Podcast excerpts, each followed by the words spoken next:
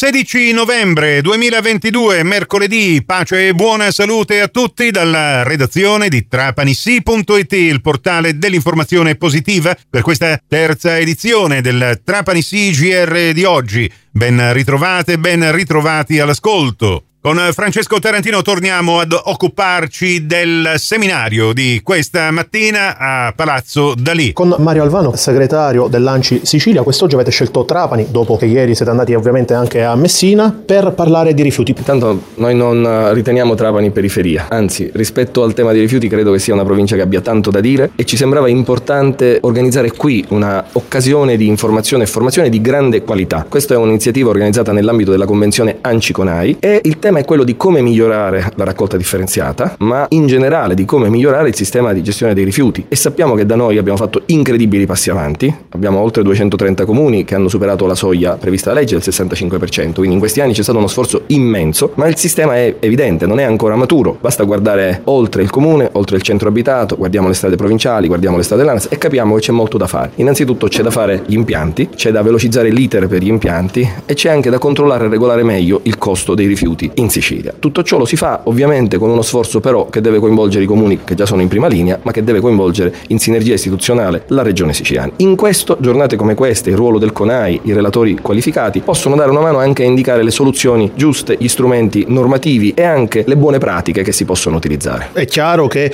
eh, dal punto di vista organizzativo sia Lanci che la provincia di Trapani nei prossimi mesi potrebbe vedere una mini rivoluzione a 360 gradi, Lanci con il nuovo direttivo e la provincia di Trapani con ben 14 comuni che andranno a votare in primavera 2023. Come vede lei questo uh, importante momento di rinnovamento? Lo vedo nell'ottica dell'ANCI, cioè la capacità di coinvolgere le nuove amministrazioni e di renderle protagonisti in un'associazione che sempre di più negli ultimi anni ha messo al centro i sindaci e il ruolo dell'amministratore in quanto tale, ricordo che è un ruolo delicatissimo, che gli amministratori locali sono soggetti a responsabilità come nessun'altra carica e quindi il focus della nostra associazione è il ruolo istituzionale delle amministrazioni comunali e dell'amministratore locale. Questo è al centro di tutti, accogliendo poi le diverse posizioni, i diversi orientamenti, ma avendo chiaro come direzione che non sono i dibattiti di natura politica che ci interessano, ma ci interessa come dire il lato amministrativo e istituzionale, perché ricordiamo che i comuni sono le prime e più importanti istituzioni e molti dei processi processi regionali delle leggi che il nuovo Parlamento approverà dipendono dai comuni circa la loro attuazione. Quindi è bene che questo Parlamento da subito sappia instaurare con i comuni un rapporto di leale collaborazione perché da questo dipende la garanzia che quelle leggi che approveranno saranno poi attuate dai comuni. I comuni avranno la capacità, se concepite bene, di attuarle e quindi di fare andare avanti la nostra regione nei processi più ampi. È chiaro che proprio parlando dal punto di vista amministrativo uno dei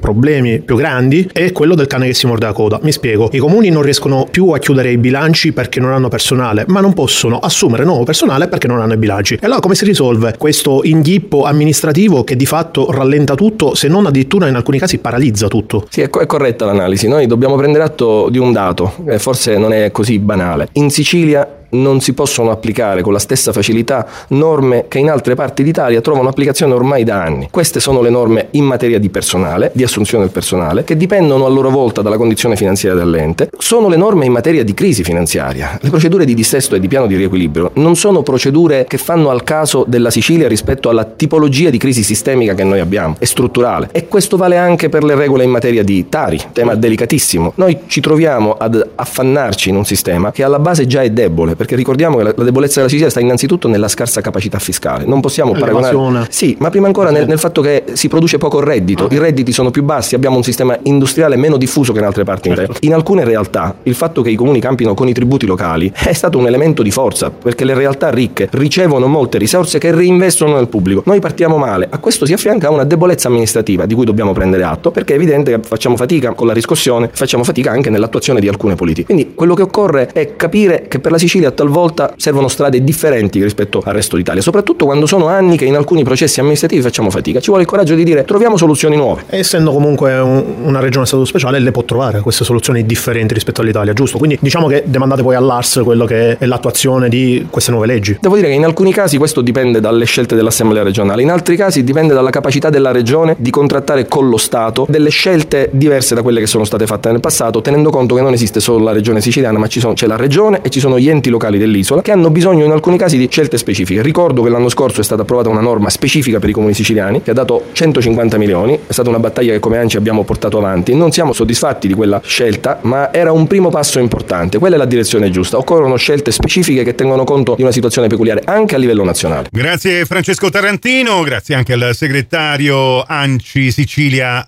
Mario Alvano. Il prossimo appuntamento con l'informazione su Radio 102 alle 17, su Radio Cuore, su Radio Fantastica alle 17.30 in ribattuta alle 20.30 con la quarta edizione del Trapani CGR. Questa termina qui, tutto il resto su trapanissi.it. Grazie dell'attenzione e a risentirci più tardi.